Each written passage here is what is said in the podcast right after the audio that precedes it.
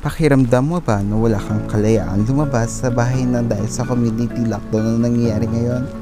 Para sa ilang tao, ang pagtatrabaho mula sa bahay ay parang isang luho o nakakayaman pakinggan. Pero kapag ikaw ay persahang hindi lumabas sa sarili mong bahay, kakayanin mo ba? Ito ang mga tips para malampasan mo ang pagkaburyo mo sa kaligitnaan ng pandemyang ito. Una sa lahat ay kailangan mo ng makakausap.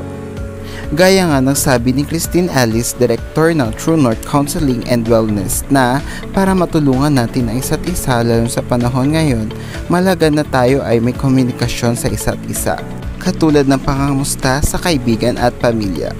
O sa madaling salita, kahit ito man ay maliit na bagay, ito ay mahalaga sa panahon ngayon na sinusubukan natin kayanin ang sistemang new normal at ang community quarantine. Pangalawa naman ay gumawa ng checklist na gagawin sa araw-araw upang maiwasan ang mabakantehan ang oras na nagiging dahilan kung bakit ka nakakaranas ng pagkaburyo. Halimbawa, sa umaga ay mag-eehersisyo ka at sa tanghali naman ay maglilinis ka ng bahay at pagdating naman ng gabi ay maghahanap ka ng paglilibangan.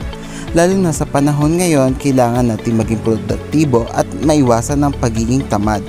At ang pangatlo, kumonsulta sa online therapy session.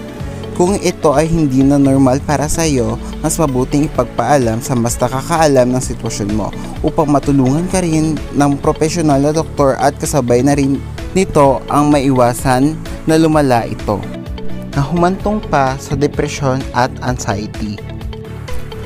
Ang lahat ay may solusyon. Katulad ng kaburyohan, kailangan maghanap ng paraan para masolusyonan ito o kaya gawin mo ang mga tips na sinabi ko na kailangan muna kausap, gumawa ng checklist na gagawin sa araw-araw at sa huli, kumonsulta sa online therapy session.